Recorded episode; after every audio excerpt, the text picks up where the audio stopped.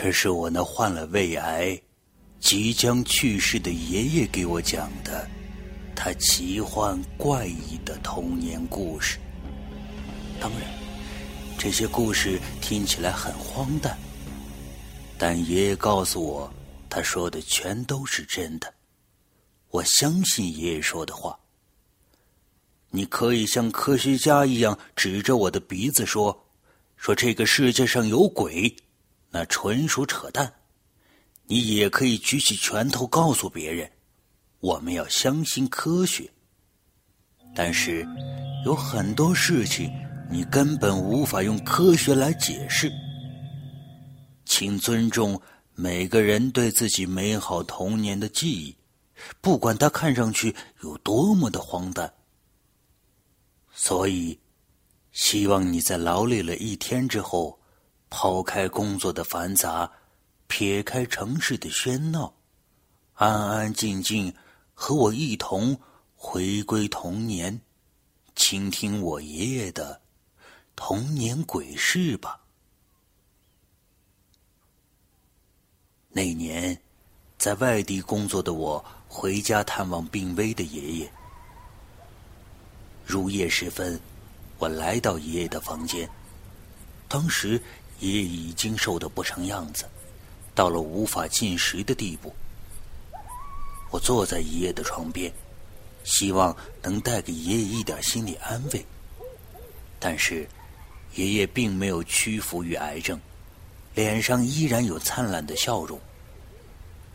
小时候每年放暑假回乡下，爷爷都会给我讲故事。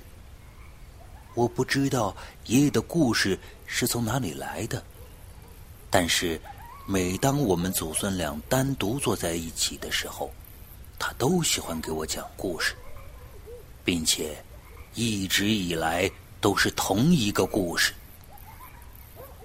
我不明白爷爷为什么总是跟我讲同一个荒诞离奇的故事。今天很难得，我们祖孙又聚在了一起，爷爷当然又要开始讲述了，而我唯一能做的就是静静的倾听。或许我能听到他亲口给我讲这个故事的日子已经不多了。似乎每个故事都有一个同样的开场白，爷爷的故事也一样。从前呀，也就是我小的时候，大概十来岁吧。那时候在农村，像我这么大的小孩根本没有钱去上学，所以现在农村里大部分和我一样年纪的老人都是不识字的。但是你知道我为什么认识字吗？我摇摇头，爷爷笑了笑，继续说：哈哈，我没有上过学，我甚至不知道教书先生的戒尺有多长，但是我却能认识字。当然不是所有的字都认识的，不过像父母、儿女、孙这些个常见的字我是认识的。如果让我一个人坐火车，我不问人也能顺利找到座位的。我被爷爷一贯的幽默逗笑了。好吧，爷爷等我笑完之后缓缓开口，现在来开始我们的故事吧。那时候家里穷，吃上一口米饭都难，但是还要帮着家里干活。我们只有到没农活的时候才能有自己的童年，才能自由的玩耍。我曾经偷偷的跑到学堂看人家念书，但是每次都让人家赶走，一来二去就再也不敢去了。可是一整天也要做点事儿呀。一次我偶然听别人说村外的坟地下过一场雨之后长了许多蘑菇，但是因为传说那里有鬼，所以大家都不敢去。于是，我心里突然产生了一个念头：大家都不去，我可以去呀！我白天去，趁着太阳地儿就没事儿了。不过，我听说那个坟地的确有鬼，而且还是个食尸鬼，人们都管这鬼叫老翠姑。传说老翠姑专门撬开人家的棺材吃死尸，也吃没断奶的小孩，啃起小孩的手指头就像嚼冰糖似的，嘎吱嘎吱响，感觉怪吓人的。但是我知道，蘑菇再不采的话，可就全让小野兔给吃了。不行，我得去采。于是啊，当天下午，我挎着竹篮，一个人偷偷来到了村外。快到坟地的时候，我犹豫了一会儿，但最后还是壮着胆子踏进去了。这块坟地很大，到处是隆起的坟墓，杂草丛生，枯树遍布，再伴着老鸭的叫声，实在是白天都要紧一紧汗毛的。胆子小的人根本不敢进来。我壮着胆继续往坟地深处走，直到眼前出现了大片大片的蘑菇。这里的蘑菇不仅多，而且特别的大。我兴高采烈采着蘑菇，不一会儿就有大半个竹篮那么多了。我很满足，感觉这些已经足够了。但是我没有立刻回去，因为感觉累了，于是想找个地方靠一会儿，休息一下。我四处看看，心想，这里也没什么呀，就是安静一些，哪里有什么老翠姑啊？当我看见前面的墓碑时，忽然对它产生了兴趣。不过，我感兴趣的不是墓碑，而是墓碑上的字。其实，我压根儿不知道上面刻的是什么，因为我不识字。但是，我又特别想认识那些字儿。于是，我走上前，坐在地上，用右手食指在字上描画了起来。我按顺序从上往下开始描，这块碑上面只有一个之字和一个子字我认识，那还是在学堂偷学来的，其他字儿我都不认识。不过凭着记忆力，我已经记住怎么写其他的字了，当然我还不会读。就这样，我描完一个墓碑就描第二个、第三个，描了好几个之后，我发现每个墓碑上都有一个之字，当时感觉很奇怪。当我描第四块墓碑的时候，我突然听见有人在后面喊我：“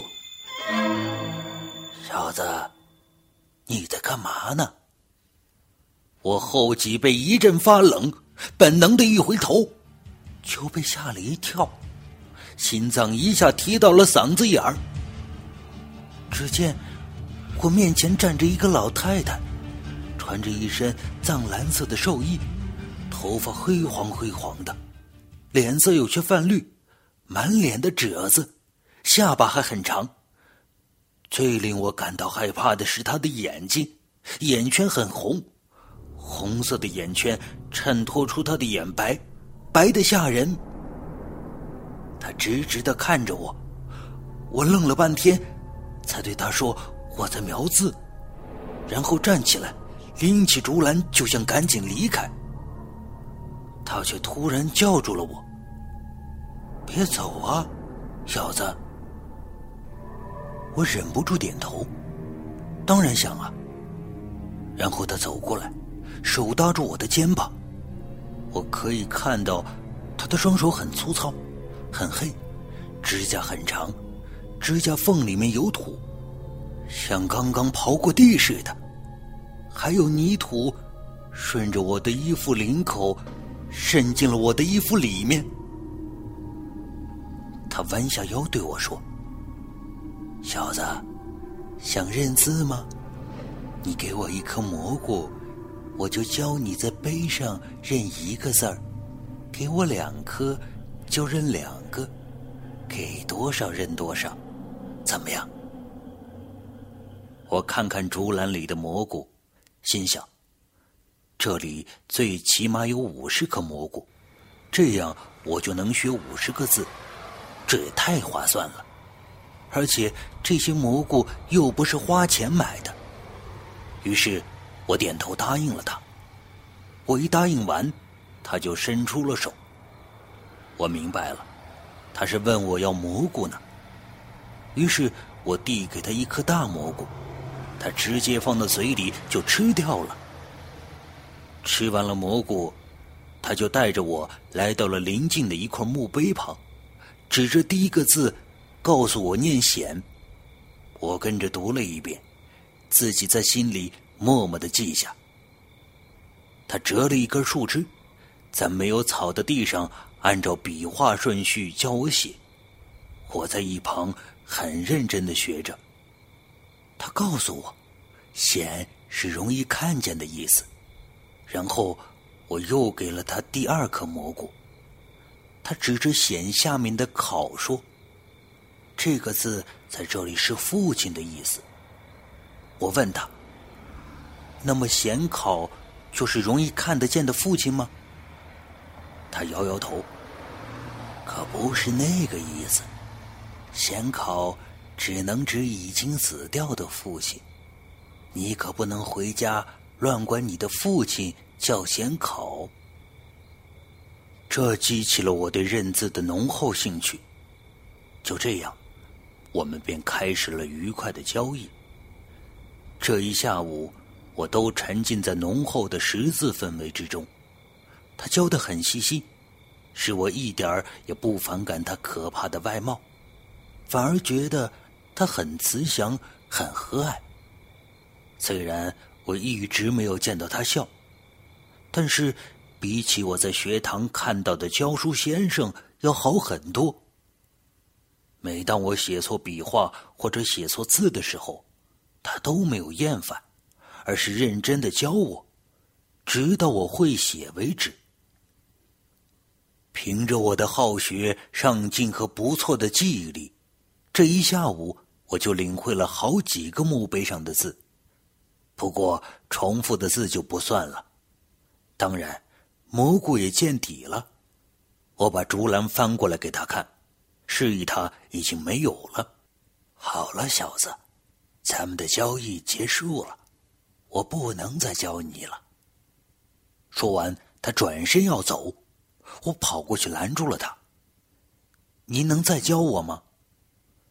他看着我，我们对视了好久，然后他说，好吧，可以教你，但是你得有吃的来跟我交换才可以，没有蘑菇也可以，只要是吃的。不过不要跟我耍花样，一粒米一个字儿，可休想。我开心地笑了，然后点头，嗯，您放心，我明天还来。他点头就往坟地更深处走去了。我喊住他，老奶奶，明天我怎么找您啊？他停住脚步，回过头看着我，你来了，我就会出现在你身边，你不在，我就会消失。我不明白这话是什么意思，但是似乎又有些明白。于是我挎着竹篮准备离开。离开时，我站在小土丘上扫视整个坟场，心想，这些个墓碑够我学的了，今天才学了这里的一个小角呢。当天晚上我就开始寻思，用什么食物和他交换呢？我忽然想起村里有户人家的田地里结了地瓜，那么我晚上去偷刨地瓜吧。于是到了夜里，等家里的人都睡着了的时候，我偷偷地拿着铁铲和竹篮出了门，来到了地里。今晚的月亮长了毛，朦朦胧胧的，不过借着月光还是能看见周围的情况。我找准了地就开始刨地瓜，两个三个，一气儿挖了不少。正当我挖得起劲儿的时候，我听见了狗叫声，不止一条，有好多条狗都在叫。当狗的狂吠声达到一个高峰值的时候，却突然都在一瞬间戛然而止。狗叫声一停，我就听见了刺耳的铃铛声，叮铃当啷的，是金属互相撞击的声音。那声音似乎离我不远，我正想听的声音是从哪儿来的，突然间又传来哐的一声，好像是谁在敲大锣。我蹲伏在地上，希望地上的叶子和草可以给我挡一挡。我小心翼翼地探出头张望，终于看到在不远处的田埂上出现了两个人。借着月光，我可以清楚地看见，那两个人不是在走，而是在跳。一个人穿着一身的白，另一个穿着一身的黑，头上还戴着尖尖的帽子。那个金属撞击的声音就是他们在跳的时候发出的。我觉得两个跳来跳去的人也没什么特别奇怪的，但就在这个时候，他们的身后忽然浮起了一个大东西。照我看，那是一艘大船，足有一栋房子那么大。真是不可思议，它就那么浮在半空中，慢慢的跟在那两个人的后面往前移动。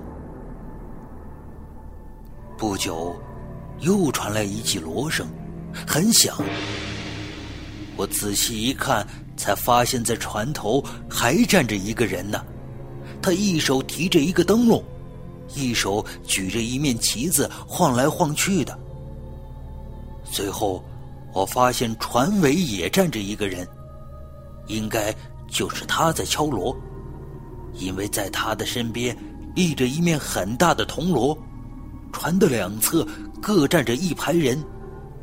我不明白这究竟是怎么回事，只感觉毛骨悚然，吓得一动也不敢动，就这样直直地看着大船，头也不敢挪动，哪怕一点点，身上痒也不敢去抓。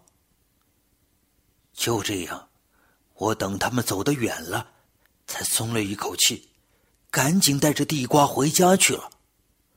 我把地瓜全倒在了柴火堆后面的一个小坑里，然后用柴火遮掩了起来，这样家人就不会发现了。然后我洗了个手，就偷偷回房睡去了。幸好父母睡得沉，丝毫没有察觉。第二天早上，我一醒来就听见村里传来了哭声，我们一家人都起来了，走出门外打听是怎么回事，这才得知是村里的一个老奶奶去世了。村里的人都叫这个老奶奶丫鬟婆婆，说她年轻的时候在有钱人家做过丫鬟，后来有钱人家落了难，她就偷偷地跑了回来，还带回了很多的金银财宝，后来招赘了一个女婿，一起过上了好生活。他家里一直蛮有钱的，不过这些年儿孙众多，要花钱的地方也多，估计那些钱也用得差不多了。丫鬟婆婆今年八十多了，早听说她快不行了，到昨天终于人生路走到头了。听村里的人说，人估计是夜里去的，没有动静，死得很平静，所以一大早被发现后，儿子媳妇儿孙子孙女一大堆人全都哭了起来。这后事儿也就要从今天开始办了。一上午，村里就有不少的人去随了礼，因为老奶奶八十多岁，算得上是一件白喜事儿。当时大家也都穷，顶多弄一吊冥币送过去意思意思。当然，我家也少不了要送一吊纸钱的。至于他家要怎么办丧事儿，我就不知道了。我只知道，要过三天才会下葬。